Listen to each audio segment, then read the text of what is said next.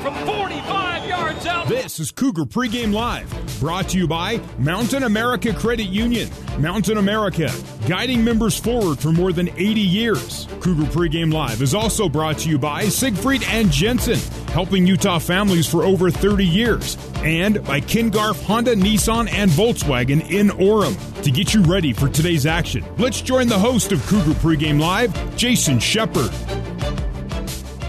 Good evening, BYU fans. Welcome into Cougar Pregame Live, presented by Mountain America Credit Union. Tonight, the 2 0 and 22nd ranked BYU Cougars face the 2 0 Louisiana Tech Bulldogs.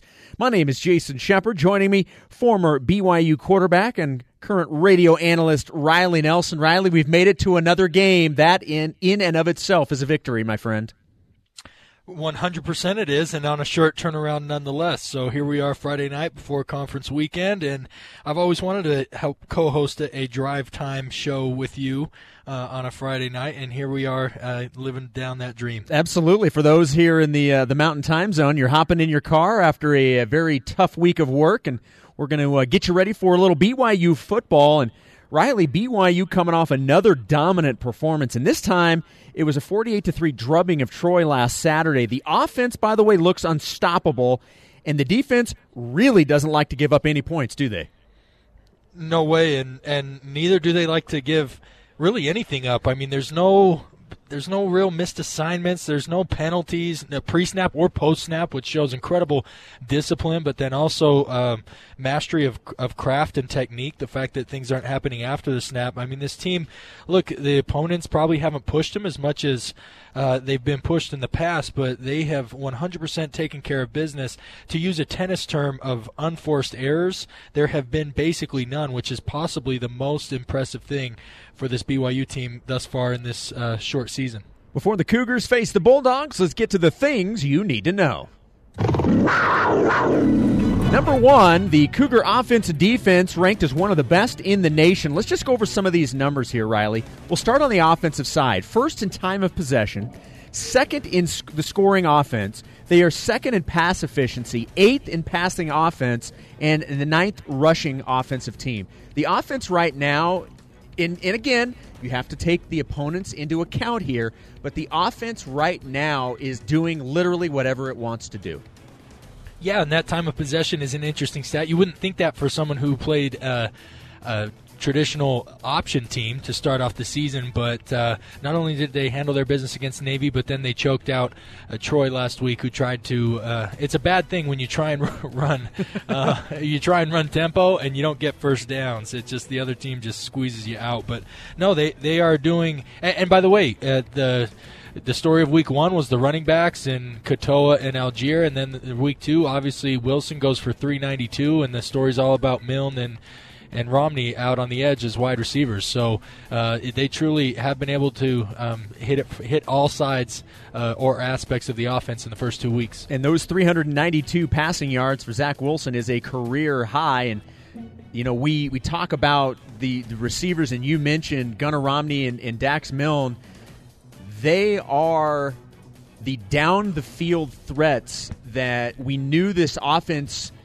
was capable of having and it just for some reason over the last couple years it just never materialized through the first two games. That has been something that's been extremely fun to watch how especially those two receivers specifically able to stretch the field and get down the field for some of those big chunk yardage yeah, everyone thinks go, running down the field is just a matter of speed. Like, what's your 40 time? Oh, I bet he can run good deep routes. But the reality is, when you get to major college football, the DBs are fast too. And so it's not just a track race or a foot race. Being able to have success down the field requires very intricate, detailed, and masterful route running.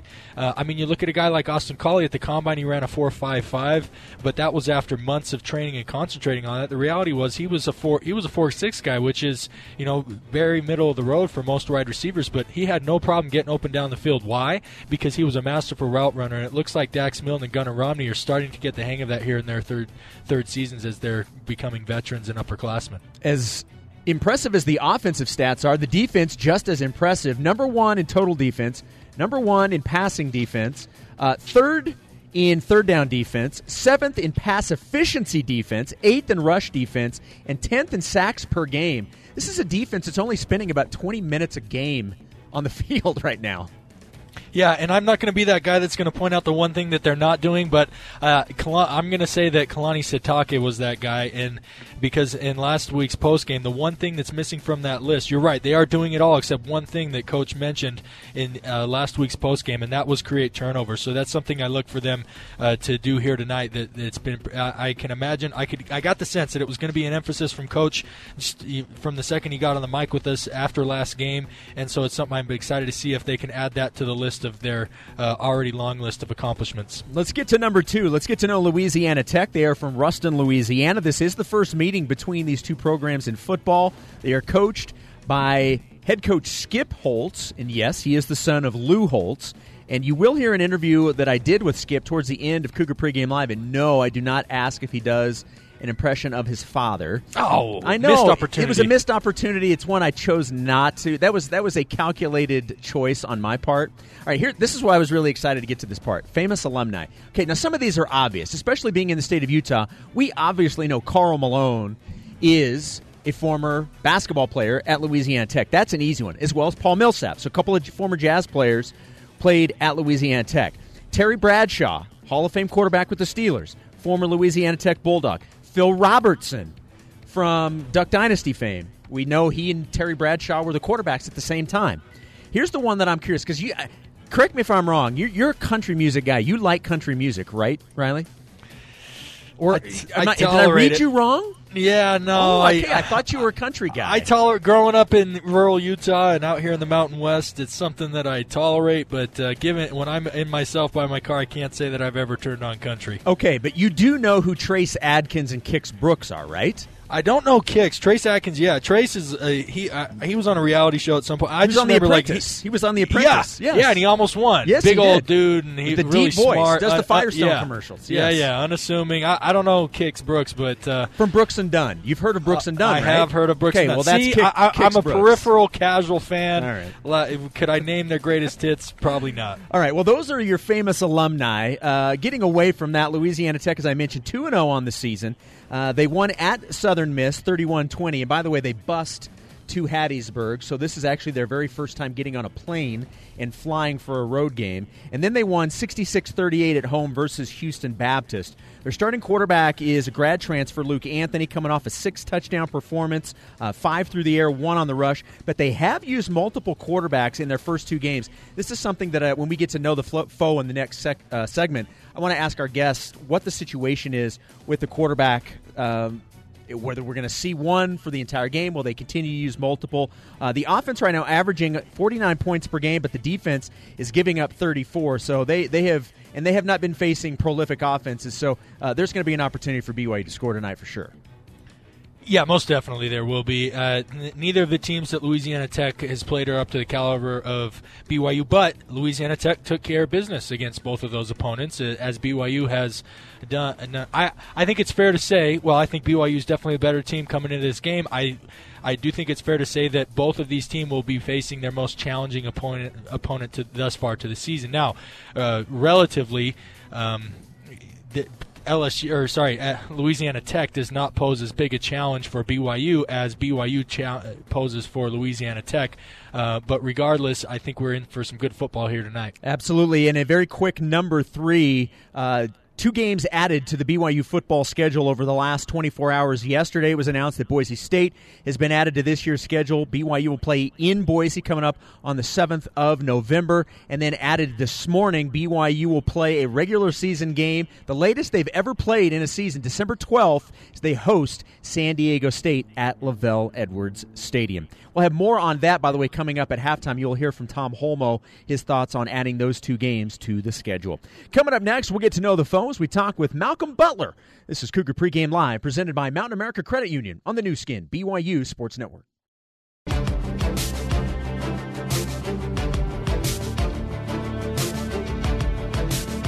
You're tuned to Cougar Pregame Live on the Nu Skin, BYU Sports Network. Now back to your host, Jason Shepard. The BYU Cougars hosting the Bulldogs of Louisiana Tech. Welcome back into Cougar Pregame Live. Time to get to know the foe. Happy to be joined by Associate AD in charge of communications for Louisiana Tech. He is Malcolm Butler. Malcolm, thanks for uh, spending a few minutes with us tonight. We appreciate it. Well, I appreciate you guys having us having me on. We're uh, we're glad to be out here and glad to be playing football on a Friday night. Well, this is my first question to you. What's the vibe around this 2 0 Bulldog team? Do you have a decent read on this team yet, or is it still too early to really know? I think it's too early to know. It really is. Um, you know, we've done a good job of scoring points. Uh, we found a way to win in week one when we were down 17 points on the road, and I don't think people give us enough credit uh, who don't know the situation and that, you know, we, we had our game against Baylor uh, canceled because we had about 40 guys test positive in about a 10 day stretch. And uh, the following weekend against Southern Miss, we were still without about 20 guys on our two deep uh, that were out. And so we went into that game um, with, I mean, we had zero starting linebackers out there. We were without a couple of starting offensive linemen. Uh, I mean, we were down a lot of guys and got down 17 points in the second half and still found a way to come back. So uh, that was quite uh, the gut check time and really proud of the way the guys performed. And last week, you're playing an FC, FCS team who, you know, we outmatched them speed wise, uh, scored 66 points. Now, I'm going to tell you, uh, you know, they can put up some points. I mean, they, they took Texas Tech down to the wire. They missed a two point conversion right at the end of that game the week before that would have sent that game against the Big 12 foe into oh, overtime. So uh, I don't want to take anything away from Houston Baptist. They can score some points, but you know we won that one fairly easily, and obviously tonight will be the biggest test we've had so far. Malcolm, in the previous segment, we mentioned a, a, few of the distinguished alum, obviously with Utah ties, Karl Malone being one of them. Paul Millsap, also very memorable for Jazz fans. But uh, fans are always interested to know who on this roster, um, either t- two things, probably primarily who's uh, who are the scouts coming to watch at practice, and, and likewise who should they keep an ear out for during our broadcast, and then also those who maybe. Uh, and and normally these two things go hand in hand, but maybe they're not the greatest pro prospect, but sure if they won't be remembered for a long time at Louisiana Tech. Are there any of those guys out on this on the field tonight? Sure. No, we, we've got we've got a number of guys in the NFL right now, and we've got a couple of guys on this team that I think will get uh, definitely get NFL looks. Uh, you know, our starting center Kody Russey, uh, he's a guy he's a little bit undersized, but uh, uh, Coach McFarland, our offensive line coach, who's been doing this for a long time, says he's an NFL guy. you know, we've got a running back named Justin Henderson, who's kind of a bowling ball type guy uh, who ran for over a thousand yards last year. Who I think he'll get an opportunity on the next level, at least get into a camp. Um, you know, Adrian Hardy uh, is a wide receiver that originally signed with Oklahoma uh, and then transferred to Louisiana Tech. He's got a lot of speed on the outside. Um, you know, so those are probably the guys on the offensive side of the football. Uh, we had another uh, offensive lineman, Willie Allen, who has opted out. He was our starting left tackle. He will probably have a chance on the next level as well. On the defensive side of the ball, a little more, a little more difficult. We only got one starter back from last year on defense. I mean, it's Milton Williamson. He's a he's a D lineman, and you'll like him. he's a guy with a high motor, uh, and he's a great player. I think he'll have a chance to play on Sundays as well. Uh, but we're we're pretty young and pretty inexperienced on the defensive side of the football.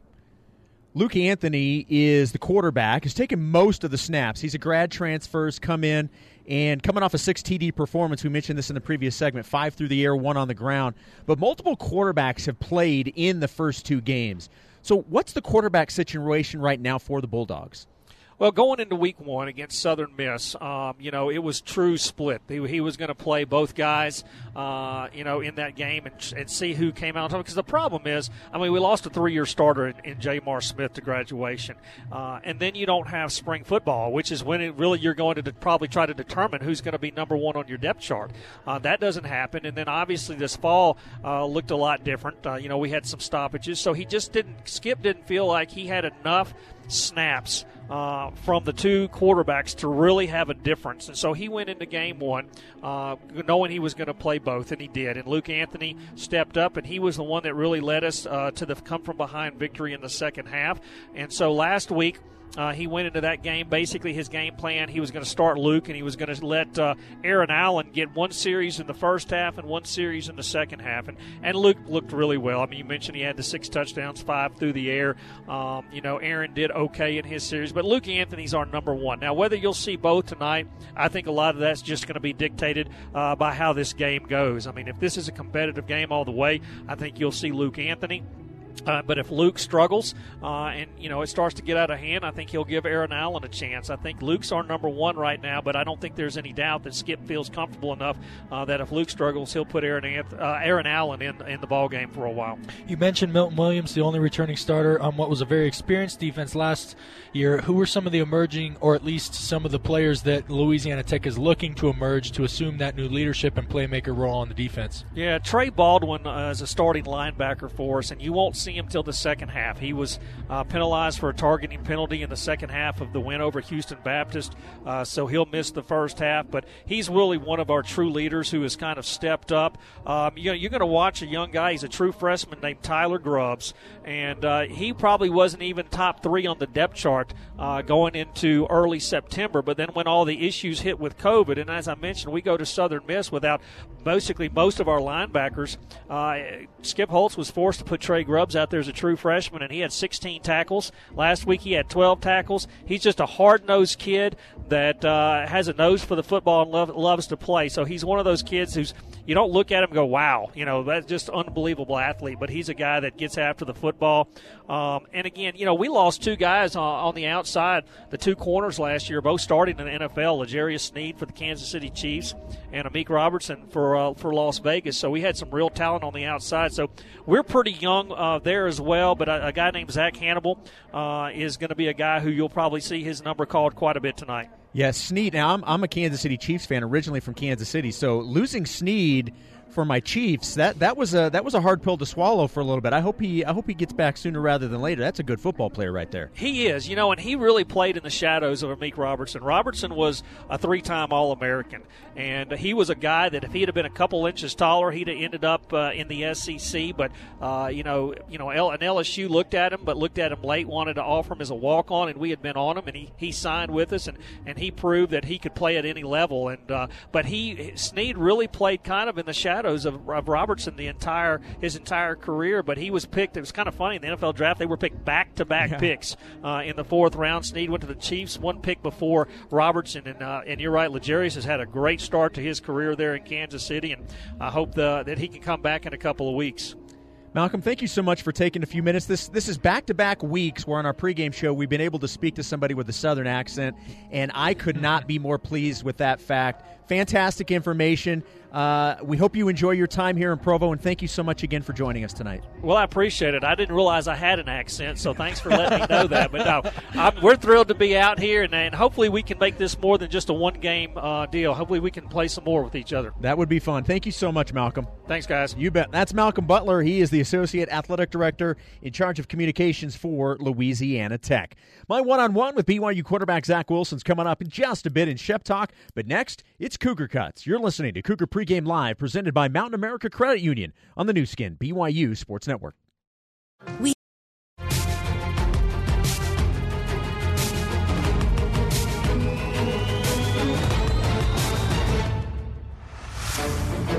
Let's get you back to Jason Shepard and Riley Nelson for more Cougar Pregame Live on the Nu Skin, BYU Sports Network. We've got you some Friday night lights for the BYU Cougars hosting the Bulldogs of Louisiana Tech. Welcome back into Cougar Pregame Live. It's time for Cougar Cuts. And as we talked about, BYU's defense has given up a grand total of 10 points through the first two games. And honestly, they've only given up one big play, and that was a 55 yard pass completion to in the Troy game that ultimately led to Troy getting a touchdown. Defensive lineman Zach Dawe said he thinks that guys getting playing time last year is really paying off this season we have a lot of guys who were, were young last year who had opportunities to come in, and, and this year's they're, they're starting to show. And guys like Payton Wilgar and, and new guys like Caden Haws, they're stepping in. Experience is there, and they're confident and they're they're feeling their ability. So this year we're just I feel like we're more rounded, and we've felt the adversity over several seasons. And this year we just kind of putting together some puzzle pieces and trying to be the best we can. You know, Riley, sometimes guys get playing time early because they've earned it Sometimes it's out of necessity because of injuries and whatnot. Regardless of the reason why, the fact that, that these players are getting opportunities to play really does help them out when you get into situations like this because they've experienced what it's like to be in these games before. I agree with Zach. I, I think the experience from last year really is paying off right now. Yeah, and especially on the defensive side of the football, it, offense is a little bit tougher be, uh, is, uh, to be able to get in a place where you're not thinking as much, just because the game plan changes from week to week, and so you're constantly learning learning new plays and wrinkles. But it gets to a point as a defensive player where so much of what you do is just making sure that you're lined properly pre-snap, and that you uh, have and that you know the defensive call good enough to react without thinking. And I think that's what we're seeing on the defensive side of the football for BYU is so many of these guys have gotten so, so many volume of reps that they're not thinking at all and they're just able to react. And when you have a defense that's purely reacting and being athletic and being instinctive, that's when they have the chance to be really nasty. And we're seeing that through through the first two games. Zach Wilson is coming off a career high 392 yards passing. And as we know, Zach has dealt with some injuries during his time in Provo, but right now is as healthy as he's ever been this season. I asked head coach Kalani Sitake how much of a factor Zach's health is when it comes to his play so far this year. Yeah, that has a huge part of it. I think also his work ethic and and you know he's feeling more comfortable with playing football uh, and being a, a, starter. You know that that's something that the experience he's had, I think, is paying off for him. But the kid's always going to work hard, and and when he's healthy, he can do a lot more in his offseason and, and his preparation. But his mind has been working since he first got. I mean, he's he's been set to play football since he was young. You know, when he was at Corner Canyon, but and even maybe even before that. But I think his mind his preparation has always been there, and his body's the the thing that needs to keep up. And once it's all clicking, I think he can do some special things for us. Even though there was nothing normal about the offseason, in terms of his ability to be healthy for a full offseason heading into the season, you know, this has been fantastic for Zach Wilson. And, and now we're seeing, now that he has things taken care of with the shoulder, with the hand, we're seeing the the Zach Wilson that we knew was in there, but just wasn't able to perform up to his standards because he was he was dealing with injuries all the time. Yeah, again, like so, it's a little bit different because we, we just got done talking about how the defense doesn't think uh, and they're able to react, right? So that's where like the intellectual part that occupies your conscious mind. Injuries occupy your subconscious mind. Just you go to and from someone who uh, had a career where i battled them really throughout the entirety of my career like you go to move somewhere and then you all of a sudden for me i had a back injury and i feel it in my back. Or you make a throw that you used to make uh, coming off of shoulder surgery and your shoulder just feels stiff. And all of those things kind of build up in your subconscious mind and your body to protect itself kind of wraps this mental cocoon around to where you're not able to, you know, have access to the entire, you know, call it the entire vat or the entire sea of your athletic ability. So with Zach being 100% healthy, he does have access to every ounce of athletic ability he has, and he's letting it show. Combine that with maturity and really A plus decision making, and uh, man, he's at least through the first two games, he's showing signs that he could turn this season into something special, not just for him individually, but for the BYU offense as a whole. Without question, and, and some of those guys he's throwing to. Look, BYU lost its top receivers from last last year, but it hasn't slowed the offense down. Dax Milne said he and the other guys were even more motivated knowing that they had big shoes to fill this year. It definitely fueled us over the offseason. Me and Gunner and, and Neil and all these younger guys we, we uh, that were here last year, we learned so much from Talon Shumway and Aleva Hifo and Micah Simon. And so we knew that we had big roles to fill, and it was a huge motivation for us to just be the best that we could be and make sure that we were ready to go as soon as the season started. You know, Riley, it's one thing to know you have the opportunity and to hope it all plays out and all the hard work you've put into it, and we know they put in a lot of hard work. It's one thing to to put it all in and then hope it turns out. It's another to actually see it work out, and you're like, man, we, we really are doing this. That has got to be a massive lift for this offense.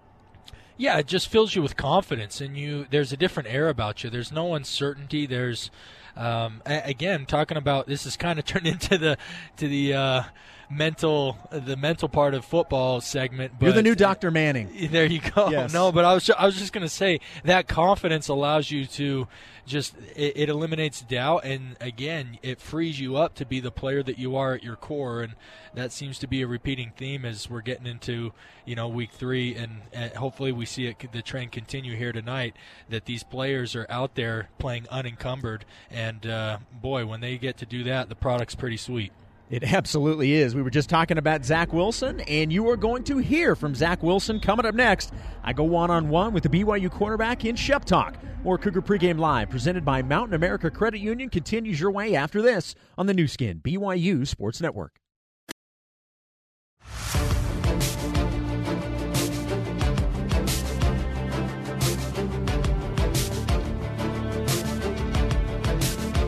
You're tuned to Cougar Pregame Live on the Nu Skin, BYU Sports Network.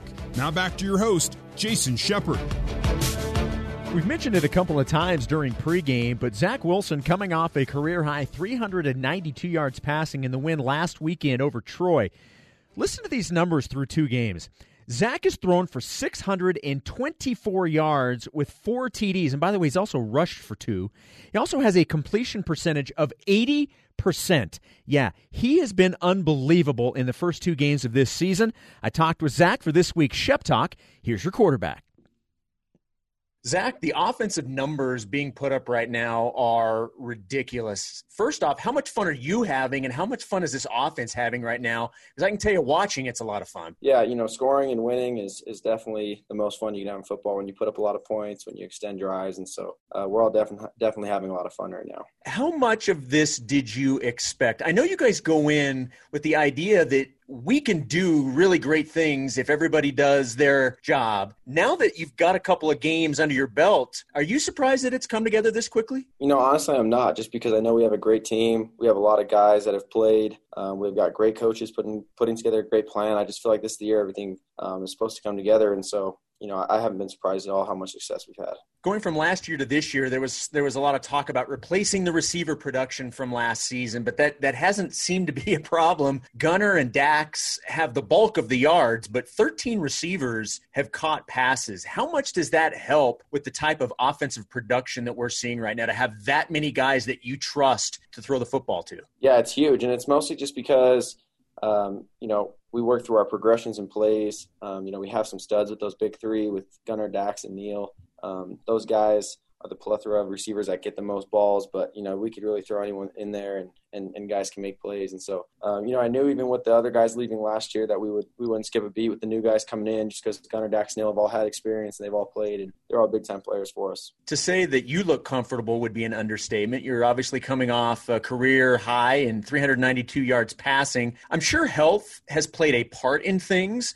But where do you think you've made the greatest strides now in year three? Yeah, I think it's just the experience of of everything I've learned over the past two seasons. You know, obviously physically feeling better uh, is a huge confidence boost. You just, you know, going into a game, you're just way more confident in everything you got going on, and uh, you know that's obviously a big part. But just the experience, you know, learning from past mistakes, um, understanding the situation in games, and just getting comfortable with it. The more you do, the more you do things, the the better you get at them. I certainly understand the concept of not buying into the hype because you never want to feel like you've arrived, but it has to feel good to get the recognition of being being a ranked team, right? Yeah, for sure. You know, and, and like everyone says, we enjoy that for a day. Um, you know, after that win, we enjoy, um, you know, our ranking and, and all that stuff. But, you know, that ranking of being 22nd still isn't good enough for where we want to be. And so, uh, you know, we go into another week, we're 0 0 and we just got to focus on La Tech and, and you know all the success we've had doesn't mean anything unless we keep it going. Your journey to Southern California each weekend during the off season to work out with John Beck has become a favorite story for the national broadcasters to talk about during the game. Here's my question for you, and it has nothing to do with training with John Beck. I've made that trip lots of times. My question to you is how in the world did you occupy your time with that much driving? Was it music? Was it podcasts? Did you catch up on studies? What are you doing to occupy your time? Twenty hours round trip. Yeah, you know, it was a mix of things. It was it was putting on a, a podcast at one point, or you know, going through a play, playlist of music, or um, you know, listening to an audiobook, uh, you know, whatever it is, just to help pass the time. You know, I got a pretty wandering mind as it is, so I was able to keep myself busy. All right, let's focus in on uh, the matchup for this week. Louisiana Tech also 2 and 0. Their defense is giving up 34 points per game. What have you seen on the film regarding the Bulldog defense you'll face? Yeah, you know, they're a good defense. They got some good uh, skill set. You know, I would say the biggest thing is they've played a couple teams that like to throw the ball a lot, and uh, you know that's kind of how they've been this this last week too. And um, both teams that they played against the last week and the week before that were were throwing the ball a ton and scoring a lot of points. And so you know, I, I know our defense will come out and you know they'll probably be able to slow them down a little bit, but uh, we got to have this the same production. We got to be able to score the ball and and put some points up on these guys. You guys mentioned the goal is to improve every week. Where do you think you and the offense can still improve on Friday? Yeah, just you know execution in general. I would say assignments. You know, for me and, and some other guys in the team, it's it's uh, the pre-snap stuff, making sure we're lined up right, making sure we got the right calls. You know, how quickly we line up, not pushing the play clock all that kind of stuff. And um, you know, I'd say that was probably where we made the most mistakes this last game was just the, the, little things, the little details we can clean up. So you and I share something in common, and it's not just the fact that we're both world class athletes. Thank you for not laughing at that, by the way. We both have a brother named Josh. So how's uh, how is college life uh, with Josh? How's he handle it, and how are you handle it, having him around closer? Yeah, it's great having him around. You know, it was weird being in high school and um, you know, I felt like my senior year when he was a sophomore, he was playing O line for me a little bit, which was weird because he's a linebacker and we were short of that position. So now that we're in we're in college together, I feel like my job is to kind of help him with with the mistakes I made maybe when I was a freshman, whether it's school or football or not taking advantage of something, and uh, just trying to give him all the little shortcuts. But it's it's great to have him around the house. Um, you know, great to hang out with. He's a good kid. All right, we'll wrap things up with the final four question. If you could have a Zoom conversation with anyone, who would it be? Aaron Rodgers, and that's Ooh. just yeah, my childhood uh, quarterback growing up. He's he's one that I've I've loved to to watch. Um, you know, he seems like someone that's just all business. He takes it very seriously. So I would just love to hear what's going on in, uh, in his mind. All right, this is a bonus question because I've never heard you talk about like your favorite NFL team. So I don't know. Is it the Packers? Yeah, I would say it's the Packers, mostly just because of Aaron. You know, every ever since he's been with the Packers, it's it's been the team I've consistently watched. You know, every week, and you know, I, I, never knew it was the Packers, and I think the only thing holding me back is how crappy their colors are.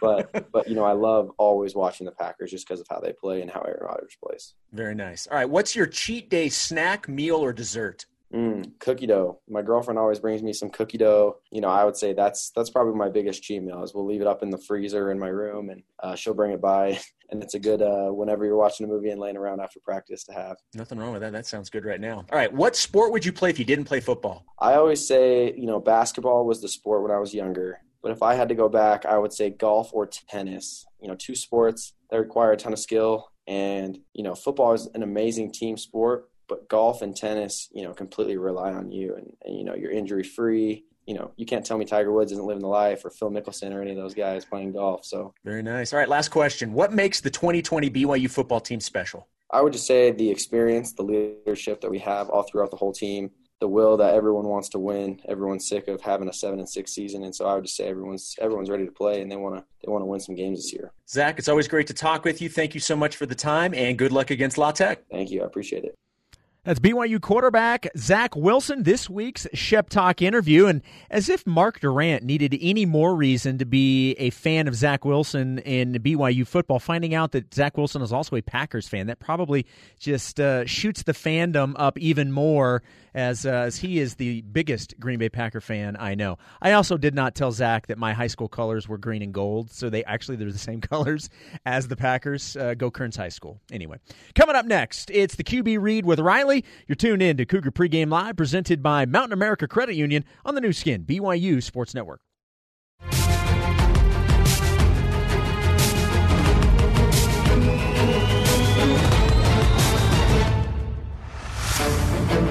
Let's get you back to Jason Shepard and Riley Nelson for more Cougar Pregame Live on the Nu Skin, BYU Sports Network.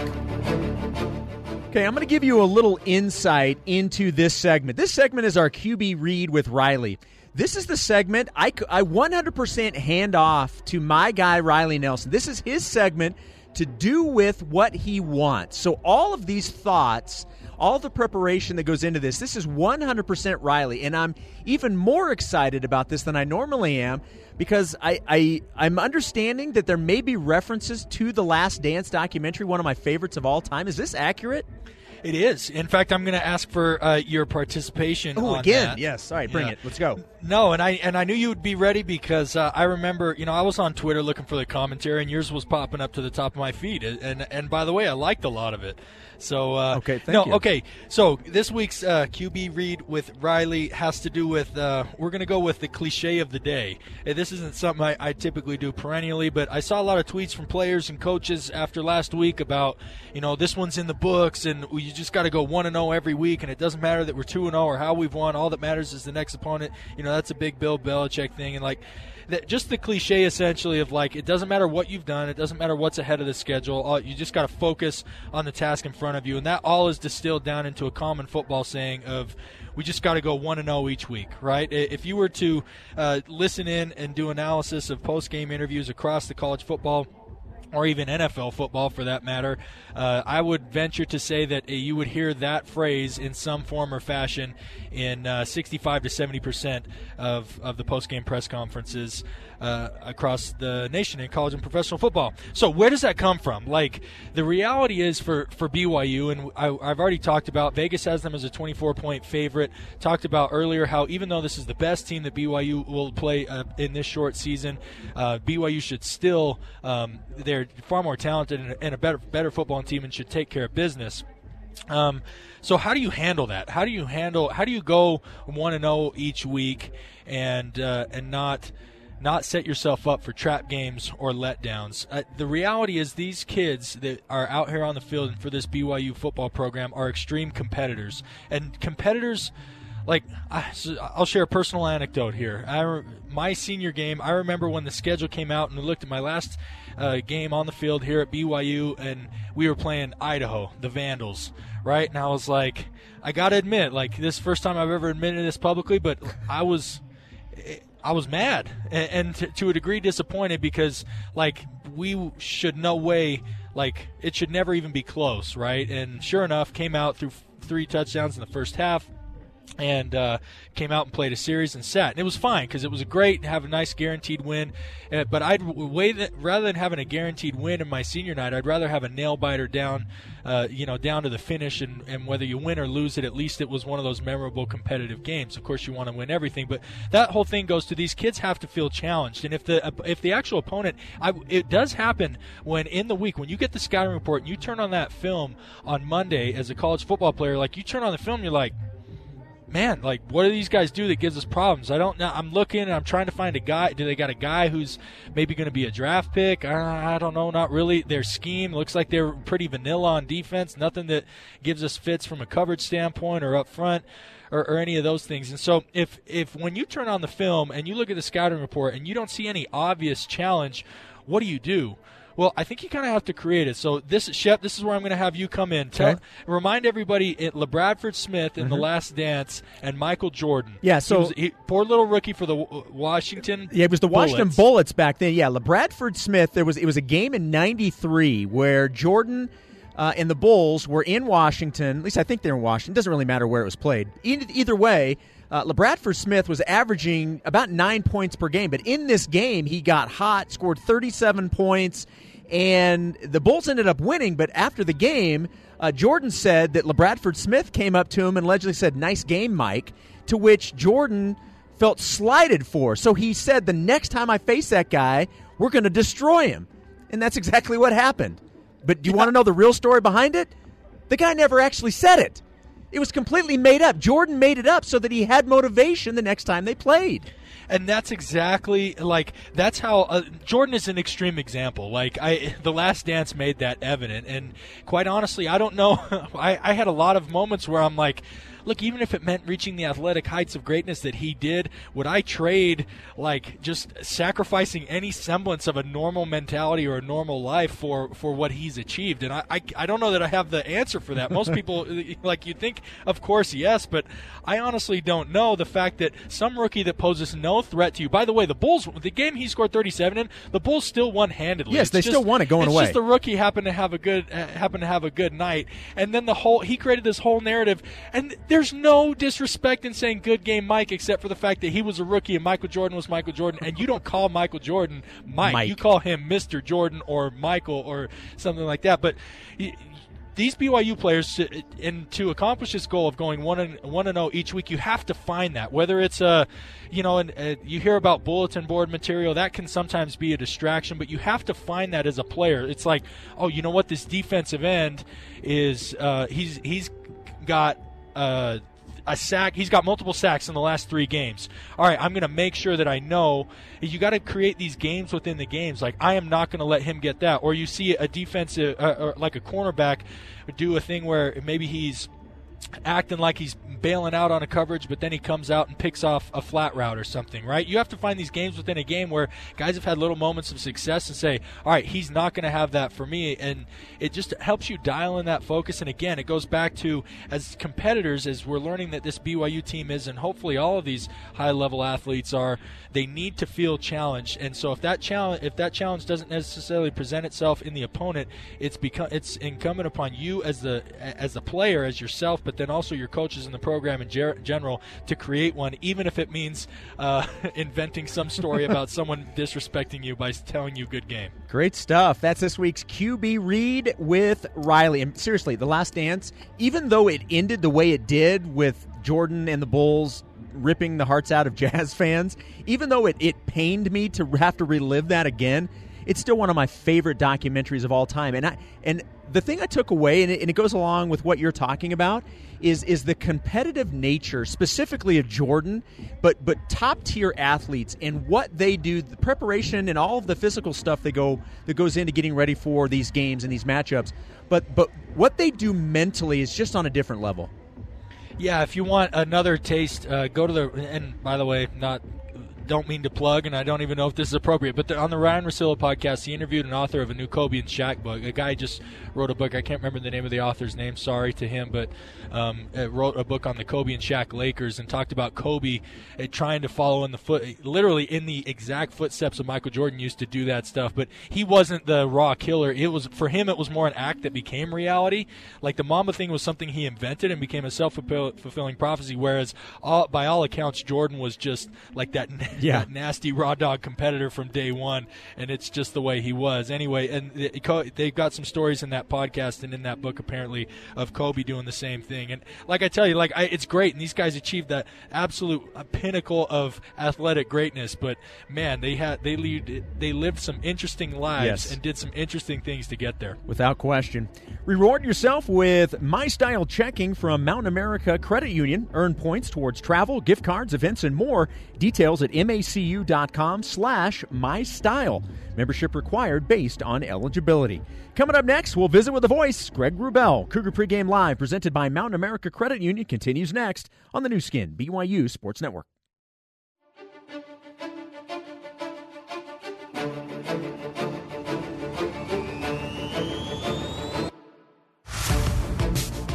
This is Cougar Pregame Live on the Nu Skin, BYU Sports Network. Alongside Riley Nelson, here's Jason Shepard. Tonight's matchup from LaVell Edwards Stadium has the BYU Cougars welcoming in the Louisiana Tech Bulldogs. First ever meeting between these two programs. And to get more information on tonight's matchup, we visit with the voice. His name is Greg Wrubell, the voice of the Cougars. Good evening, Greg. Hello, Shep. Let's uh, let's focus in. Look, in from week to week, you're hoping that everybody just makes it from one week to the next, and that you're able to play a football game. We've made it another week. There were some guys that were out last week. Do we have any updates after talking with Kalani Sitake? And for those that uh, you'll be able to hear the entire conversation coming up in about a half an hour or so. Do we have any updates on anybody that may have missed last week's game? Are they going to be available for tonight?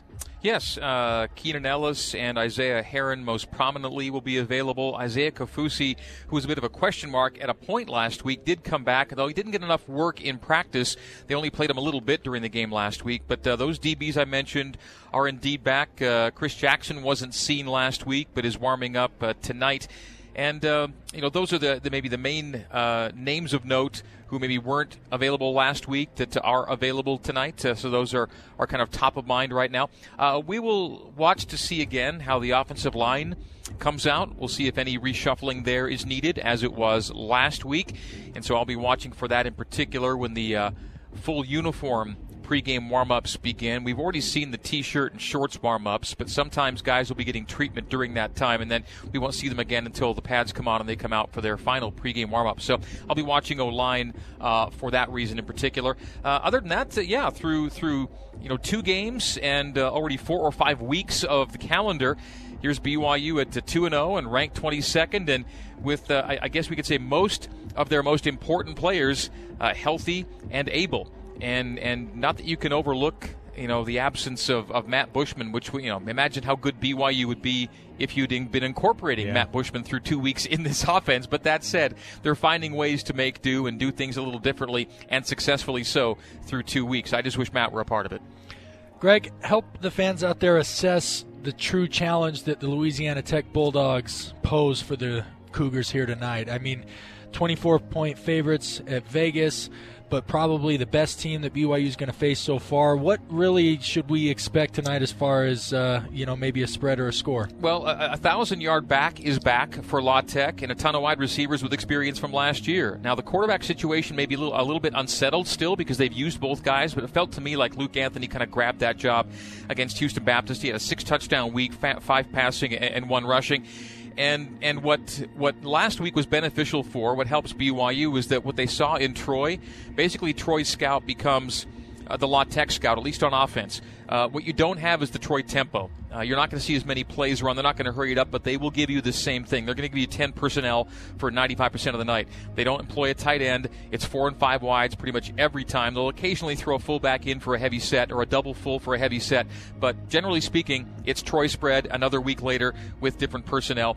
Uh, and you could argue uh, maybe a couple upgrades at that spot. I, I think anytime you go to a, a conference foe at Southern Miss, fall down 17 in the third quarter, find a way to win that game, you got something going on. And so that is La Tech. Now, what you do look at is that the both uh, both teams that have faced Louisiana Tech, Shep and Riles, is that uh, they both scored 30 plus. Yep. Now, if those teams, Southern Miss and Houston Baptist, are scoring 30 plus, what can BYU do against the La Tech defense? Because there are num- uh, uh, an FCS team had 500 plus yards of total offense on Louisiana Tech last week. You might just stop there. if an FCS gets 500, what can BYU do? Now, granted, Houston Baptist is a really good FCS with a prolific offense, but still, if an FCS goes for 500, you should be able to do some things with your with, with, with your group and your BYU. So uh, the points and the yards should be there. I, I really think Riley more so than maybe a spread, and I can think of right now it's 24 um, is, is, how sharp can be can BYU be sharp again? We saw one penalty in the first week. We saw two penalties in the second week. If they have an average number, they'll set a new school record for fewest penalties through three games easily and by a great distance over their second best performance that way. But beyond just the penalties or lack thereof, uh, you know, how often are they in third and long? How often are they going third and uh, three and out? BYU literally has guys one three and out this season one three and out in 24 offensive possessions. That is sharp. How long can that kind of sharpness prevail for BYU? And hopefully, Shep, it's one more week. Well, and, and maybe that's the answer to this question. This will be the last question before I let both of you go. We got about 30 seconds here. Been a lot to be impressed with. What has impressed you most about BYU's 2 0 start? Well, I, if, if I could go to that combination of both discipline and efficiency combined on the offensive side, and the fact that BYU's been as good defensively when it comes to those three and outs.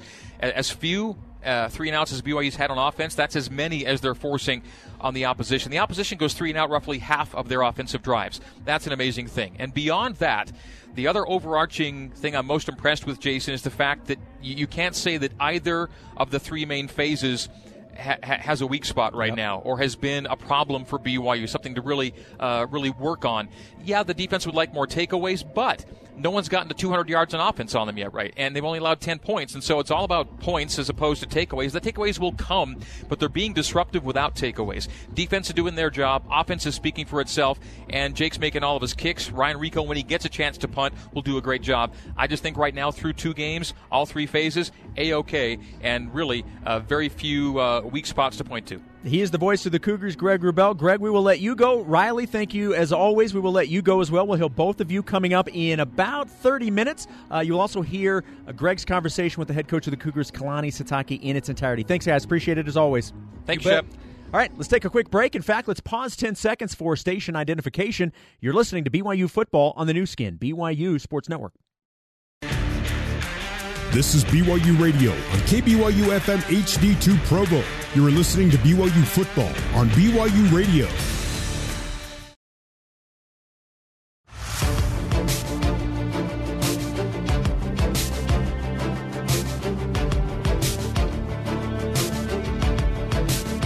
You're tuned to Cougar Pregame Live on the Nu Skin, BYU Sports Network. Now back to your host, Jason Shepard. The BYU Cougars are getting ready to face the Bulldogs of La Tech. My name is Jason Shepard, joined now by our sideline reporter on the broadcast tonight. And you know him, you love him. He is the star man, former BYU receiver Mitchell Juergens. What's up, Mitch? How are you tonight? I'm doing well. Doing well. How are you doing, Jason? I cannot complain. Look, it is a beautiful uh, October evening. First of all, I can't believe we're in October already. Uh, but we've got a Friday night with BYU football. There are no complaints, my friend. Yeah, no, this is this is exciting. I I, I kind of love the Friday games in Provo. I came straight from work down to the stadium, and man, I got, it felt like I was driving down with some energy and just super pumped for it. I know this is going to be this will be a fun one, especially the way that this team, speaking of BYU, is playing, and and obviously they're playing well, very well in all facets of the game. What's been more surprising to you, the play of the offense or the defense? Yeah, so for me, I, am going to say the defense um, for a couple of reasons. You know, I'm uh, watching the offense um, kind of develop over the last couple years. You look at the offensive side of the ball right now, and there's a lot of guys that have a ton of experience. Um, you know, those receivers we, we talked we talked a lot about them. You know, throughout this year as they've performed so well this year so far, and I mean they all had so much experience, and so to see the offense do as well as they're doing right now, it's it's not too much of a surprise uh, to me. The defense, on the other hand, uh, had some question marks, um, and, and, it might have been the you know I go to the defensive line, and they have been just lights out through two games this season. Um, you know, in early on in the season or, or, before the season started, there were some question marks. At least, you know, what I was hearing. I couldn't go to uh, fall camp too much, but um, you know, with with the COVID protocols. Um, but there was some question marks there, and I don't know if it was there was so much hype on the offensive line because of how good they were and they are. Um, and, and so whether the defense just didn't get enough credit or maybe they were you know a couple steps behind but going up against the BYU offensive line in practice week after week day after day I mean they have just taken so much strides um, love seeing them and they they could be arguably you know the best position group right now um, through two games this season and so it's it's been surprising but you know so fun to see um, one thing I am kind of looking out for tonight though the the DBs really haven't been that tested um, through two games, and so excited to see you know LA Tech. They're gonna they're gonna throw the ball a little bit, and um, and, and so hoping to see you know them come out and produce, and and we'll see what happens. What do you attribute the play of Zach Wilson to this season? I mean, is it health? Is it being in year three? Is it the opponents? Why do you think he is having the type of year he is through the first two games? Yeah, so I, I, think all of those things will play into really the year that he's having, right? You look at it, health. I mean, he is healthy. We heard last year he wasn't as healthy as he, he could have been. Um, you know, he's much healthier this year. Um, you know, he's he is back for year three, so he's got two years of experience under his belt, which is is only going to help you perform on the field. Um, and uh, you know, yes, the, the competition isn't to where you know what we've seen, especially through the first couple games of the season. But what I think is that honestly the biggest reason for his success, I'm going to take it back to the the competition this offseason. Um, I'm I'm a huge believer that competition is going to bring the best out of every individual, and if it doesn't, then you know that can be a problem. Uh, but we saw after, at the end of the last season there were tr- there was a huge question mark on who was going to be the first quarterback taking snaps on game one um, because we saw so much, uh, you know, a great performance out of Jaren, great performances out of Baylor, and, and Zach as well. We know his talent. And so this was a true three position battle coming into fall camp. And um, and, and, to see what he did in the offseason. He's bigger, he's faster, he's stronger, he's mentally so much more prepared to take on this role. And I think that played a huge um, you know benefit into you know what we're seeing today. Uh, what what we've seen so far uh, from his performance is just that competition paying off, and he's so much better of a player because of it. You might have answered this question a second ago when you talked about uh, the the defensive backs and, and maybe being challenged somewhat. What are you watching for tonight? Is there a key matchup, or maybe even a specific player you're watching specifically tonight? Yeah, so and um, the DBs are going to be one that, that I'm definitely watching. You know, as I mentioned, um, you know Louisiana Tech they did throw for five touchdowns last week, and so they're going to be tested. I'm excited to see how they respond, as we haven't seen too much from them so far. Uh, but one of the things that that really I'm watching, no, nothing um, specific from a player standpoint, but can BYU keep the consistency? Um, we've seen scoring in every single quarter, not just scoring, but scoring touchdowns so far in every single quarter. And you you provide that consistency, and it's really hard to be stopped. Um, so would love to you know see the scoring continue, and I don't want to see that consistency drop off. But um, seeing how well they perform from the moment the clock starts to when the game finishes, that'll be one thing I'm watching. And then the last thing is um, just the perf- the play of Zach Wilson. You know he's made such smart decisions through two games. Um, you know, some can say uh, that you know with the opponents not being as strong, how much of that really is Zach just making crisp deci- making crisp decisions, um, being you know firing on all cylinders. Um, Louisiana Tech is uh, they're two and zero. They're coming into the game, and so seeing how he responds there, um, I think I mean his play has been superb, and and just excited to see what he does here in Game Three, uh, coming against a two and zero opponent. Before I let you go, I did not get a chance to ask this to Riley or Greg. Uh, what did you think of the two games that BYU added? The, the games against the Mountain West teams in Boise State and against San Diego State. That that's uh, look. I, I think that, that that certainly helped bolster this schedule for BYU. Uh, depending on how the season plays out, I think those two games could be could be big uh, in the big picture. Uh, absolutely. You know, we were actually talking about this after the last game in our post game. Um, and what we needed was uh, one more games, right? An eight game season just doesn't feel like a full season. You want to get at least up to that 10 game mark, but to add two Mountain West opponents in um, Boise State and San Diego State, I mean, these are two quality programs that are, you know, when you look at strength of schedule, if BYU can do something really spectacular, and you know, we're everyone's thinking it, right? I'm just going to say it: go undefeated, have a 10 and 0 season. Having those two opponents on the schedule, looped in with Houston and Navy, um, I mean, those are those are four quality opponents that deserve conversation to say, hey, is BYU? Um, are did they have? Um, a good enough showing yep. to qualify for that New Year's Six bowl um, here at the end of the end of the season. And so I, I think it's huge for BYU um, just to get up to the 10 game mark in of itself is awesome. Um, but I'm sure those players are thrilled. Yeah, I, I agree with what you said 100%. Mitch, great stuff as always. Looking forward to your reports tonight during the broadcast. Thanks, my man. Yeah, thanks, Jason. There you go. That's Mitchell Juergens. You'll hear him on the sideline tonight with Greg and Riley. On the other side, you're going to hear from the head coach of the Louisiana Tech Bulldogs, Skip Holtz. That's next on Cougar Pregame Live, presented by Mountain America Credit Union on the Nu Skin, BYU Sports Network.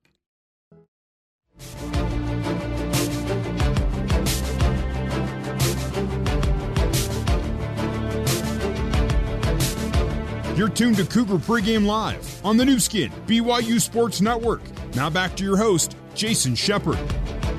The head coach of the Louisiana Tech Bulldogs is Skip Holtz. I caught up with the coach earlier this week and I asked him how, what has impressed him about his team's 2 0 start their resiliency with what we went through. We had a we had a really good camp rolling along. We went for about three weeks, and then we had, unfortunately, we had a hurricane come through Louisiana, um, kind of really devastated the southern part of the state. When it hit the northern part up here, it was a Category One, and and we were dealing with power outages in the entire city for three to five days. A lot of guys didn't have power. Players were trying to find air conditioning, places to sleep, eat. Uh, we had uh, closed everything down. And then unfortunately, we had a spike after the hurricane with everybody being displaced and got a number of positives where we had to cancel the Baylor game.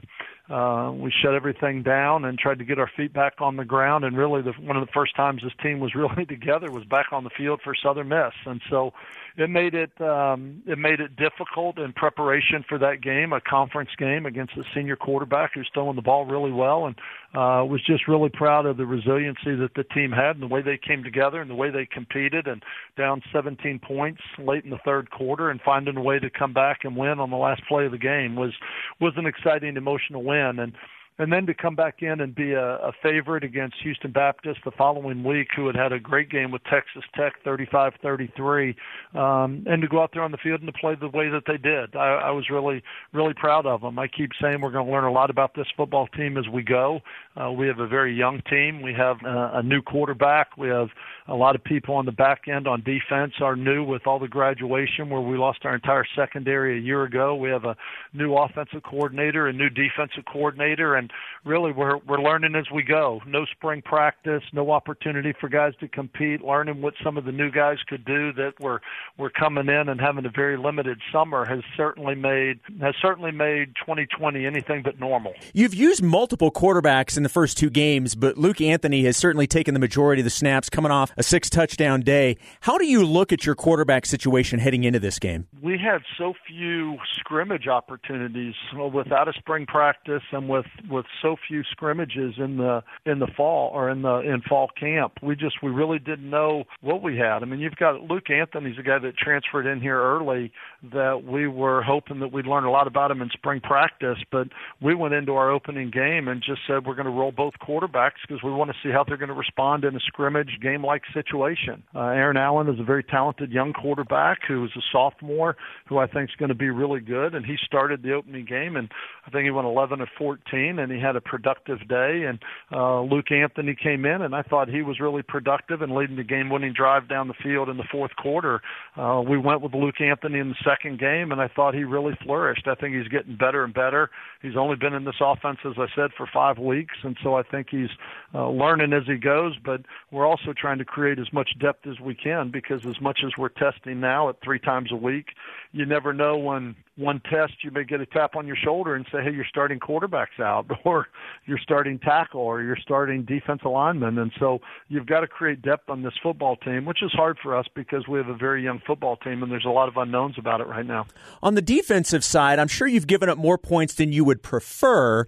Yeah. What aspects of your defense are you looking for the biggest improvement this week? I think where we have where we have the biggest unknown is again in the secondary. As we talked about the quarterback situation, we we graduated seven defensive backs last year, and you only play four so that tells you a little bit. We not only lost out of our top eight, we lost seven of them. So we're we're very young, very inexperienced. You have a lot of guys that have never really played. We're starting a, a freshman corner. We've got a transfer from Penn State who's just now getting healthy. That uh, we're going to have the opportunity to see him in game-like situations this week. We've got a transfer from Virginia Tech who's doing a really nice job, and we've got some young guys that are in the program uh, that are playing for the first time. So uh, I'd like to see obviously our defense improve, but when you you talk about you, you play Jack Abraham, who's one of probably one of the top ten quarterbacks returning in statistics from a year ago. You play Bailey from Houston Baptist, who was averaging 550 yards in his first two games. You you walk off the field and you gave up 400 yards, but you held him 150 below his average. So I don't want to say you can feel good about it, but certainly better than uh, better than the first two opponents did against them. And so we're just trying to learn about our defense. I'd love to see our pass defense improve, but it doesn't get any easier this week uh, as we're going to face one of the top passing offenses in the country right now when you look at what they're doing statistically. Talking with Louisiana Tech head coach Skip Holtz here on Cougar Pregame Live. Well, let's talk about the Cougars. Like you, they are 2 and 0 and you know, obviously have done some really nice things in the first two games. You mentioned the offense. What else has been your impression of this Cougar team through two games? Well, I've been statistically it's gaudy. Um, I think they're ranked in the top 10 in the country in seven offensive categories when you look at scoring offense and first downs and big plays and third down and I mean what they're doing right now offensively and they've done it two different ways. They lined up with Navy and uh, controlled the ball with their line of scrimmage with their offensive line and with the running game uh, was really impressive and came back the next week against Troy and and threw the ball all over the yard. I, I think they're very balanced. I think they have a lot of weapons and that's that's one of the things that uh, when a team is one dimensional, you have a chance to load the box and stop the run or statistically drop everybody out to stop the pass. But when you've watched this BYU football team in the first two weeks, that it doesn't matter what you do to them, they have an answer for it right now. They have a very veteran team, a very experienced team. Uh, they know what they want to do, and right now they're executing at a really high level. And so you look at it and say, well, maybe you can control the ball and keep their offense off the field. But I think statistically, they're even they're even more impressive defensively. I think they're leading the country in four different statistical categories, and the same thing about nine or ten categories. They're in the top ten in the country. When you look at, you know, they've only given up I think 16% on third down. You're not going to control the ball against them. They're they're leading the country. I think in big plays of 10 yards or more. I mean, they've only given up 16 first downs in two games. I just think statistically they're they're really good. It all starts in the middle with Tonga. I think he's he's a big, strong physical presence that sits right over the center. Um, that's going to create is going to create havoc in both the run and the pass. And then, like I said, they're very very experienced, very veteran, very fundamentally sound. They're a well coached football team, and it's really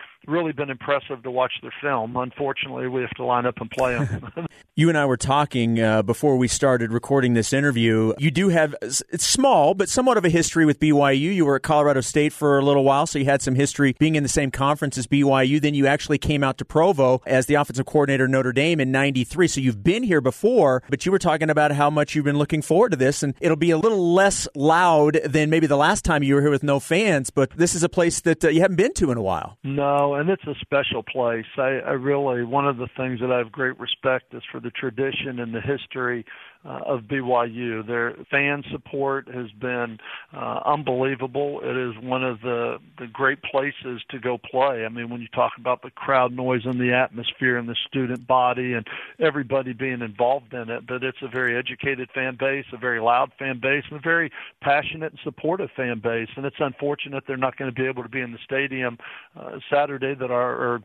Friday that our players aren't going to have the opportunity to experience that atmosphere and environment, but uh, we know we're going to play a really good football team. I, I know the history of BYU, the type of program that they have, the type of athletes that they have, uh, the size, the maturity that they have. It's gonna it's gonna create a phenomenal ch- challenge. But I think we're going to learn a lot about our young football team and going on the road and having the opportunity to play uh, a ranked football team who is right now outscoring their opponents 103 to 10 in their first two football games. So um, it'll be a great it'll be a great opportunity for us to learn a lot about our football team against a really quality opponent. Last thing, that was head coach Skip Holtz.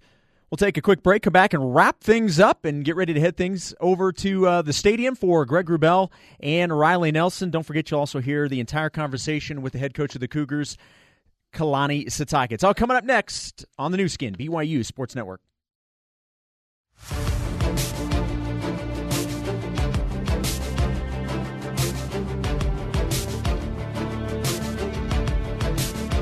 You're tuned to Cougar Pregame Live on the Nu Skin, BYU Sports Network. Now back to your host, Jason Shepard. Final segment of Cougar Pregame Live. Coming up at halftime, we'll let you hear from BYU Athletic Director Tom Holmoe spoke earlier today to the media as well as to BYU Sports Nation on BYU TV and BYU Radio, talking about the additions of the two new games to the 2020 football schedule. We'll hear him talk about the additions of Boise State as well as San Diego State. That's coming up at halftime of our game tonight between BYU and Louisiana Tech. Also, we'll hear from Blaine Fowler, former BYU quarterback and BYU TV analyst, he'll join me and we'll uh, recap the first half. That's going to do it for my part here at BYU Radio. We're going to take a break. On the other side, it is the Cougar Pregame Coaches Show with Greg Wrubell and Kalani Sitake. That's coming up next. You're listening to BYU Football on the Nu Skin, BYU Sports Network.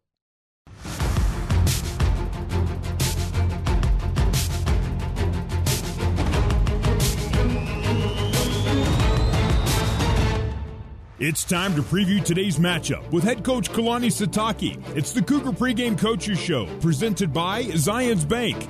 For banking that helps you game plan for life, Zions Bank is for you.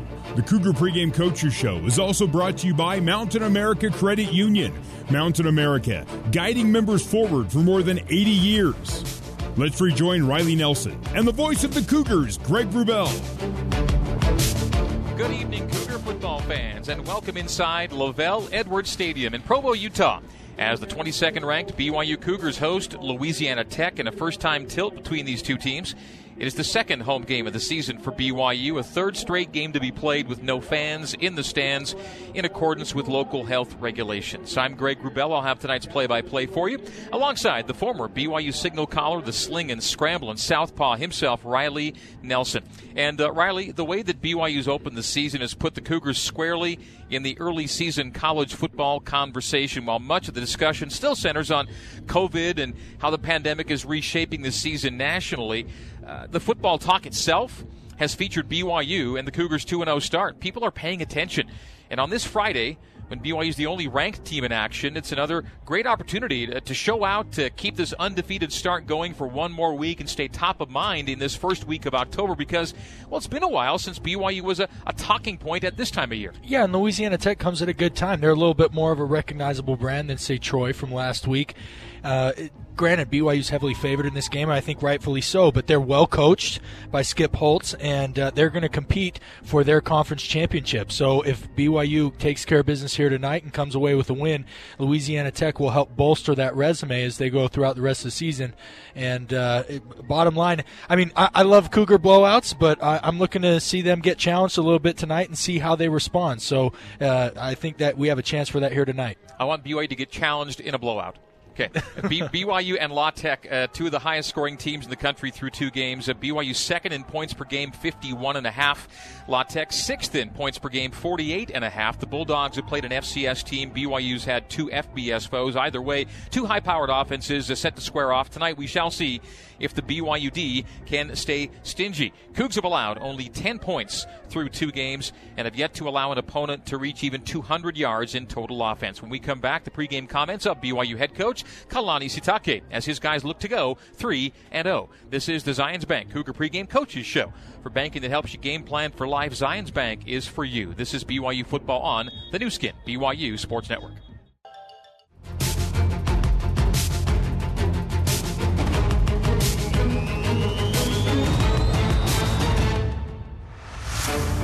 The Cougar Pregame Coaches Show continues. Once again, here's the voice of the Cougars, Greg Wrubell. Welcome back inside LaVell Edwards Stadium in Provo for BYU and Louisiana Tech. First of three games against teams from Conference USA. Another CUSA team in town next week as BYU rolls in, as UTSA rolls into Provo to play BYU. A conference colleague, Western Kentucky.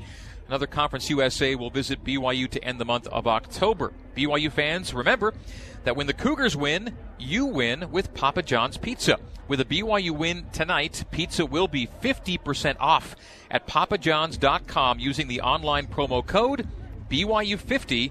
That's on Monday. On Monday, go for that. The offer good at any Utah location. Tonight, BYU and La. Cougars 22nd in the AP and the coaches polls. La unranked in the AP, getting votes in the coaches poll.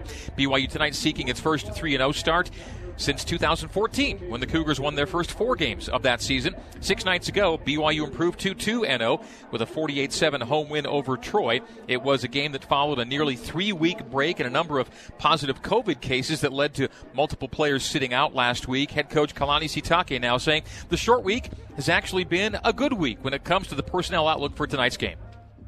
It's been a good week, you know, the sh- uh, short turnaround, so uh, we had to kind of do a um, hybrid practices um, and and knowing that we are going to play a day earlier than normal, and so uh, adjusted our schedule a little bit and had the guys ready to roll. And we had some really good preparation, good practice, and like the way the guys are looking. So looking forward to the game.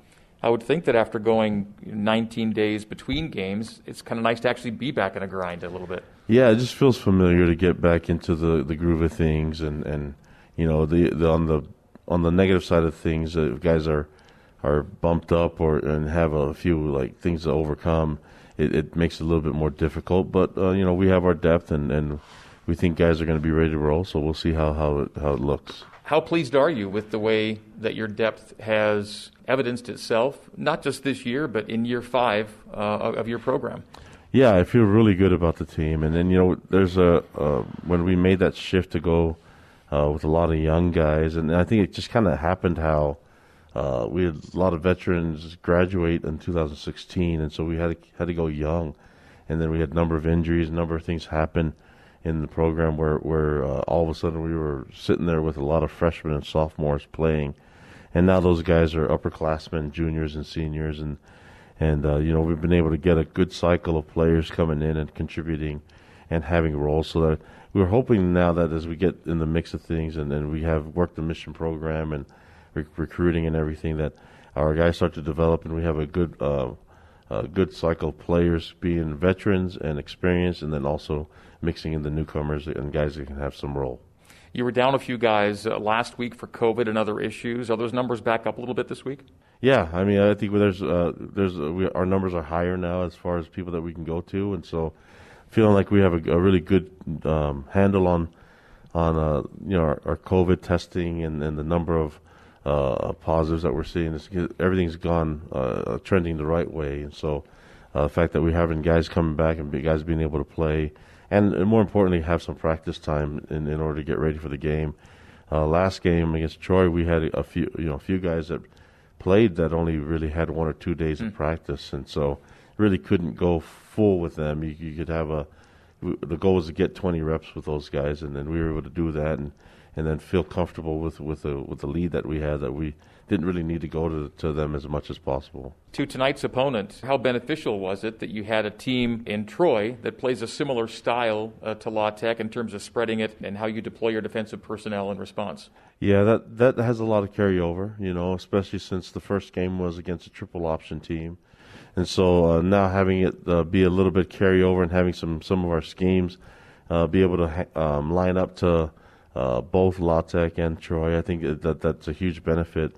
Um, I think uh, you know Louisiana Tech's um, approach is a little bit different than Troy's, meaning that they try to be a little bit more balanced. Troy was more pass game oriented, and, and I think La going to focus on trying to be balanced, trying to establish a run game, and uh, do a lot of quick throws off of the run game with their RPOs. So, you know, I, I think uh, it's a little different, but at least our guys are familiar with the scheme, and it carries over from week to week.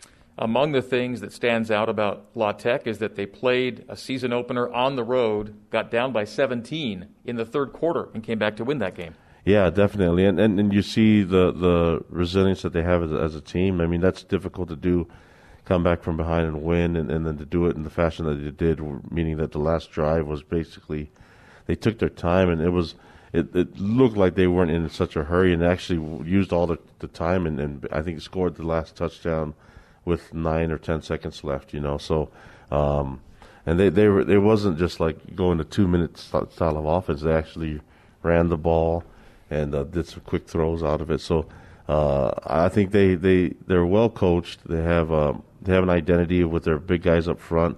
They're going to try to establish the run game. They have a lot of returning starters, so they're a veteran group, and I think uh, you know we're, we're looking forward to the challenge. But I think our guys are excited about this matchup at 2 and 0 and scoring 50 plus points a game, allowing only 10 through two games, there are a lot of things to like about how your team has played. Do you pinpoint one or two things that you've been most pleased with in getting to 2 and 0? Yeah, I just like the fact that the guys are working really well together, you know, and you see it on, on the field, the communication, um, the, the discipline, and, and the clean execution. And that's the goal is to just keep doing that. I think if we play clean football, assignment sound football, and, and guys trusting each other – uh, you could see that there's this high level of trust from everyone, and then it's in all three phases. You know, so the uh, for example, the offense knows that the re- protection is going to be there. Zach knows where the receiver is going to be, and you know, in the years past, we've had guys freelance quite a bit, and and, and now seeing uh, the players trust each other and, tr- and, and and knowing that they're going to be accountable. It's going to it's, it's a fun thing to see, and uh, I think it, it now that we're getting some momentum and you're seeing a lot of success it does only it only confirms that what they're doing is right. And so hopefully we can keep going that way.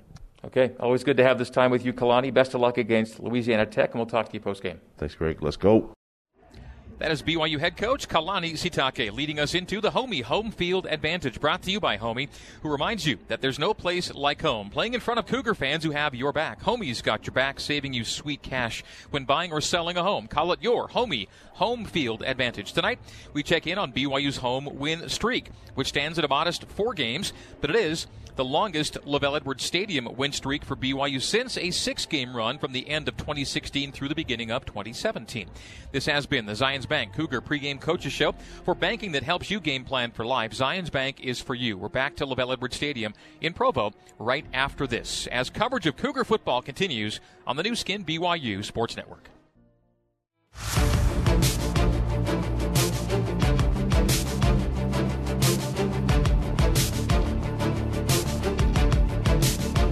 Kickoff is just around the corner. You're tuned to the BYU Store Cougar Kickoff Show. The BYU Store, official outfitter of BYU fans everywhere. The Cougar Kickoff Show is also brought to you by Bailey's Moving. We move with you every step of the way since 1952. BYU Dining, the classic BYU tradition. Have a scoop today. And by Utah Community Credit Union. Get more house same payment at UCCU. It's what we do. Let's head live to the Mo' Bettahs broadcast booth alongside Riley Nelson. Here's the voice of the Cougars, Greg Wrubell. Good evening once again, Cougar Nation. We are live inside picturesque LaVell Edwards Stadium in Provo, Utah for some Friday night lights. It is number 22, BYU home to Louisiana Tech. In the first ever meeting between these two programs, La Tech is the 84th different FBS team to face BYU. It's the first game of a five games in five weeks stretch for the Cougs. Make it six and six. They're now scheduled to play every week in the month of October and the first weekend of November now up at Boise State. Greg Wrubell, former BYU quarterback Riley Nelson with you from our broadcast booth. We are joined by engineer Michael Wimmer, statsman Ralph Sokolowski, spotter Tyler Gibb down on the field. We have former BYU wide receiver Mitchell Juergens. Mitch reporting from the Zions Bank end zone for banking that helps you game plan for life. Zions Bank is for you. Our team in the radio studios back at BYU Radio, comprised of host Jason Shepard, engineers Barry Squires and Sean Fay, coordinating producer Terry South, control board operators Howard and Cole Wissinger, as well as broadcast intern Bryce Larson tonight. You are tuned in on the Nu Skin BYU Sports Network, our satellite flagship BYU Radio, Sirius XM 143 and 89.1 FM HD2. Our Salt Lake City flagship KSL News Radio, 102.7 FM and 1160 AM. We are also on network affiliates in the West and around the world on the BYU Radio app, the BYU Cougars app, the BYU Game Day app, the KSL apps, as well as BYURadio.org and BYUCougars.com. And you can hear broadcast archives on the BYU Football Podcast as well. Well, how good has BYU been through two weeks of play? Or two games at least. Let us count the ways. Points scored, check. Points allowed, check. Total offense, check. Total defense, check. Third down offense and defense, check and check. Three and outs on both sides of the ball, check, check. Chunk plays, check. Red zone offense, check. Pass efficiency, another check, and on we go. First nationally in possession time, almost no penalties. Riley, BYU's not had to face its typical P5 juggernaut perhaps to open the season, but regardless of opposition, man, they've been sharp by any and every measure. Yeah, and I think you have to attribute it to what Coach uh, Sitake made the theme of his post game last. That this team's maturity has led to extreme chemistry, and uh, it's showing out on the field you give me the challenge, so I'm going to accept it of finding uh, maybe a couple areas where this team can improve uh, Coach Sitake talked about the defense creating turnovers. They're great in every other metric, but they're just not turning the ball over. He wants to see them create that. And then offensively, there's really not much to be desired other than uh, I'm still kind of waiting to see if Neil Pau'u, how and when he gets integrated into this offense. We saw the emergence of Dax and Gunner yesterday, waiting to see how Neil emerges. All right, more of the BYU Store Cougar Kickoff Show is coming up after we tell you that this season BYU football and Mountain America Credit Union are changing lives. For each field goal BYU makes, Mountain America will donate two $250 to the American Red Cross to help fund humanitarian services and programs. Our pregame coverage of BYU and La Tech continues right after this short break on the Nu Skin BYU Sports Network. Play action, throws for the end zone, is caught for a touchdown. You are listening to BYU football on BYU Radio.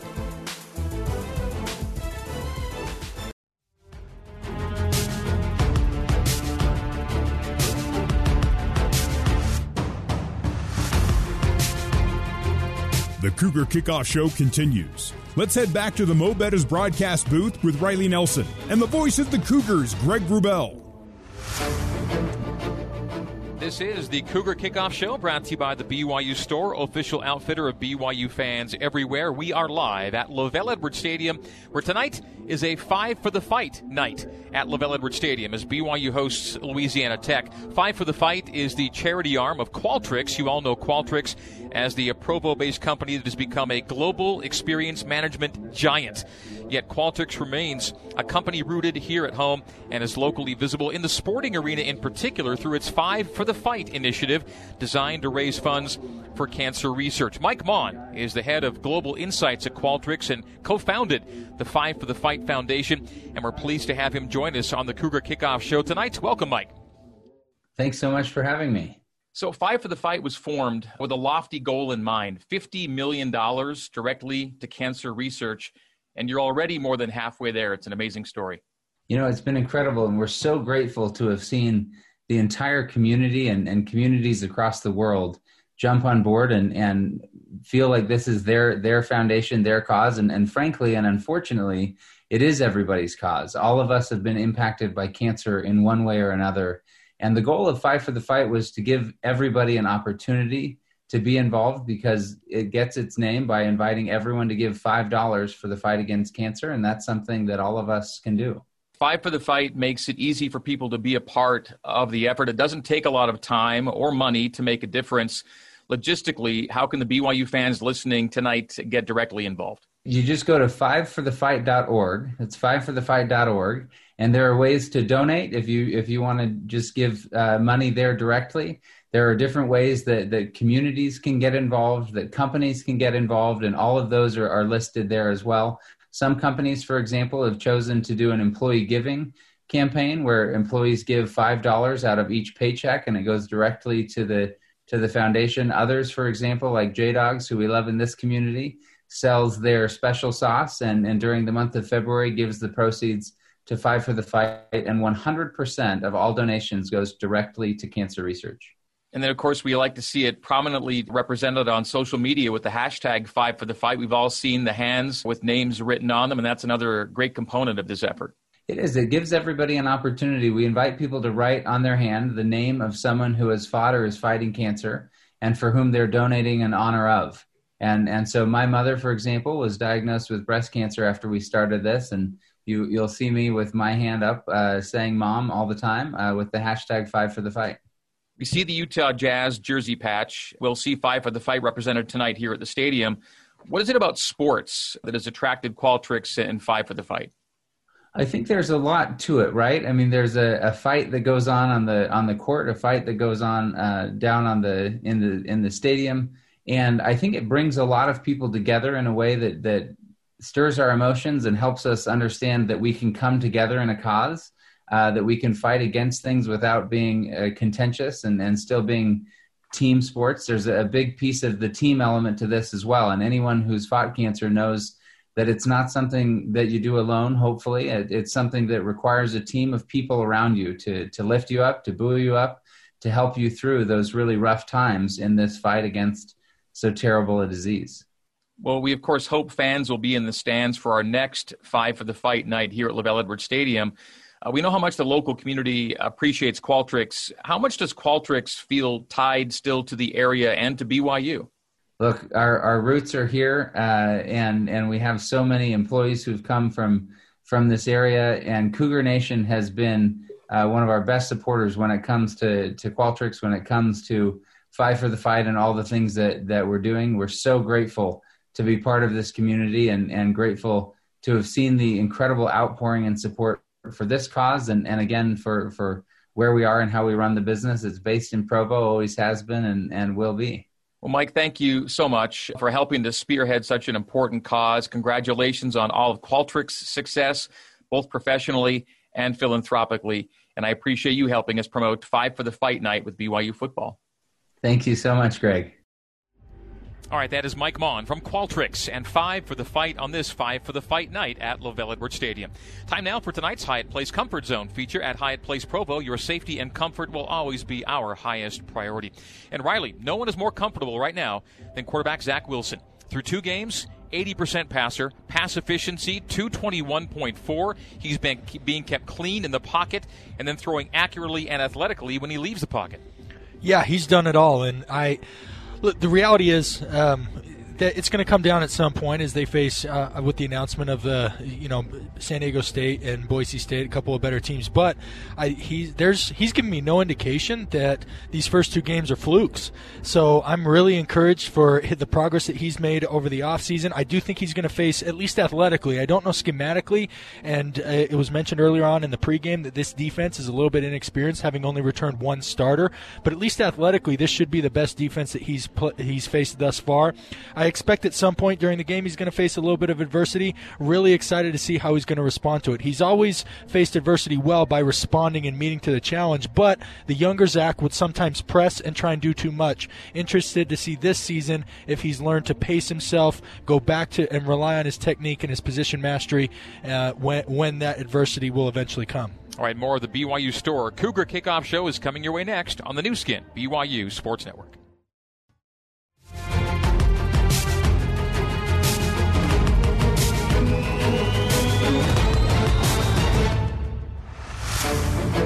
Let's get you back to Jason Shepard and Riley Nelson for more Cougar Pregame Live on the Nu Skin, BYU Sports Network. Right, so we are back here at LaVell Edwards Stadium in Provo. BYU and La Tech coming up just after the top of the hour, the kickoff. BYU playing the second of six scheduled home games, make it seven scheduled home games after today's San Diego State announcement. Uh, BYU looking to win a fifth in a row here at home and a third in three games to open the season. Yesterday it was announced uh, BYU adding a road game, big one, at Boise State on November 7th. The home game with San Diego State comes in December, but Riley, if BYU can just take care of business in October, including a big game at Houston here in two weeks, that blue turf battle, man, it looms as well the largest BYU Boise game ever for BYU. Oh boy, does it ever! And uh, hopefully the players don't uh, get too ahead, but we as fans and the media get the uh, get the, chance to do that and look ahead. Especially one of the other reasons I'm really excited is I know a, a Zach Wilson. Still, that's one of the games that he wants back. Being up there as a freshman and having played so well, but then coming up just short two years ago on that blue turf. I know he wants to get that bad taste out, out of his mouth and avenge that loss in what will be, as you already said, Greg, probably the most meaningful Boise. BYU matchup in the last 10 years, if not ever.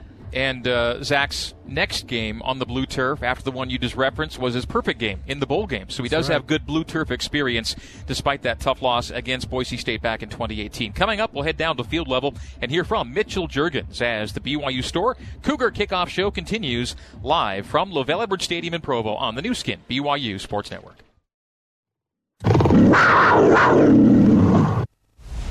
You are listening to BYU Football on BYU Radio. Throw wide open, and it's a catch made for a first down.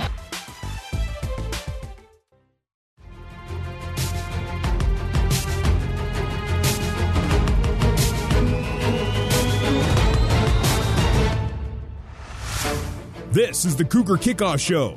Let's get back to Riley Nelson and the voice of the Cougars, Greg Wrubell. All right, to BYU and Louisiana Tech tonight, the two teams which have combined to score exactly 200 points through two games. Notably, BYU allowing only five points per game. La Tech has given up 34 points per game, including 38 to an FCS foe just last week. Let's now bring in our sideline reporter, Mitchell Juergens from the Zions Bank end zone for banking that helps you game plan for life. Zions Bank is for you. And Mitch, Yes, the offense and defense both on a roll right now, but special teams have been just as good. Jake Oldroyd makes everything he kicks. Punter Ryan Rehkow has a heavy leg, but uh, fortunately for BYU, uh, he hasn't had to use it a lot. Uh, but when the special teams have been called on, with the exception of that punt muff last week early, Oh man, they, they've been as good as the Cougs' other two groups in the early part of the season. Yeah, Greg, it, honestly, it's been really impressive to watch. Um, and uh, to talk to Jake a little bit, and to be honest, for me personally, it's not surprising at all. You know, I got to see firsthand with the best seat in the house as Jake's holder when he first started kicking for BYU that this kid is the real deal. Um, you know, he's always had a powerful leg, and the accuracy is dead on right now. His 54 yard field goal last week to me had another 10 yards of distance, which was, I mean, also piped just right down the middle. So as you mentioned, I mean, the special teams is on fire right now, in addition to the offense and the defense. And even if either offense or defense is off, special teams is is important and impactful enough to win games for programs despite you know either side of the ball struggling. So with all three facets of the game being spot on, this BYU team is dangerous. All right, Mitch, your second game uh, in front of the empty stands here in Provo. What's the vibe here tonight? Well, it's quiet. I wish I wish it was a lot louder. I, it's it's something that I don't want to get used to too much, but it is. I mean, it's pretty neat. We'll see. I love hearing the crack of the pads. I love, you know, just being almost more involved with personal conversations. I mean, it's it's definitely an interesting atmosphere, but we miss Cougar Nation here in the stands. Um, hopefully, we can hear them from you know outside the stadium getting loud. And we look forward to hearing from you throughout the night. That is Mitchell Juergens, who hails from Houston. I tell you that because BYU's last 3 and 0 start came in 2014 when win number three was a 33 25 decision over Houston. Coming up next, Riley Nelson's keys to the game, the coin toss, and the opening kick. This has been the BYU Store Cougar Kickoff Show live from LaVell Edwards Stadium on the Nu Skin, BYU Sports Network.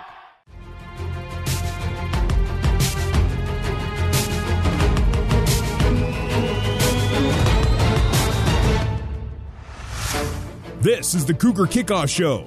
Let's get back to Riley Nelson and the voice of the Cougars, Greg Wrubell. All right, it is time now for tonight's Ken Garff Keys to the Game, brought to you by Ken Garff Honda, Nissan, and Volkswagen. Proud supporters of BYU and the Cougar community. We hear Cougs. We also hear Riley's Keys right here, right now. The theme for the keys to the game this week is just improvement uh, on what is already a tremendous start to this 2020 season. For the defense, Coach Sitake mentioned it in the post game after Troy. He'd like to see more turnovers. Looking at Louisiana Tech, there's going to be a lot of quick game, a lot of lateral pass game. I don't know necessarily they're going to try to push the ball down the field, so the opportunity for turnovers is probably not going to come on the back end through interception. Rather, BYU's done a good job at creating more sacks than they did last year.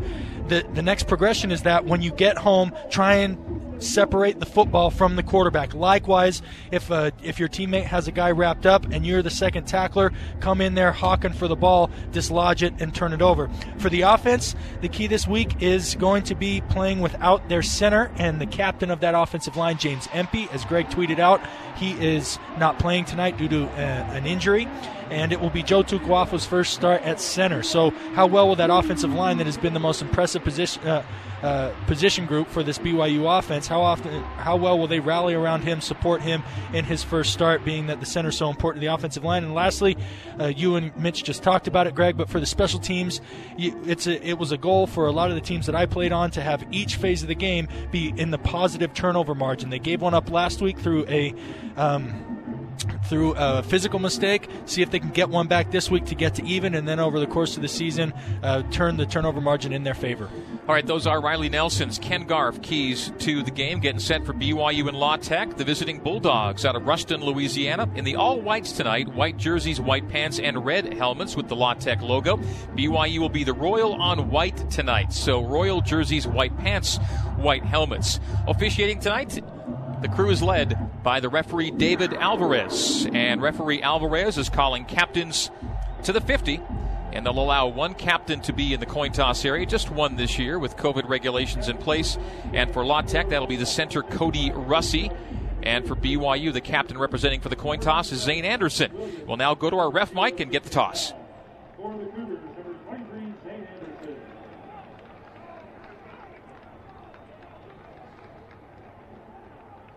Louisiana Tech, you're going to call the toss tonight. It's a silver dollar. Red is head, green's tails. Red is head, green's tails. What are you going to call? Tails. He said tails. Green. It's head. You've won the toss. We'd like to defer. Defer. BYU was on the toss. So we'll defer to the second half. You want the ball. Which and do you want to defend? Which way do you, would you like to kick? You want you want to stay on that side? Very good. All right, the Cougars will defend the south end zone and defer to the second half. And this is Cougar football.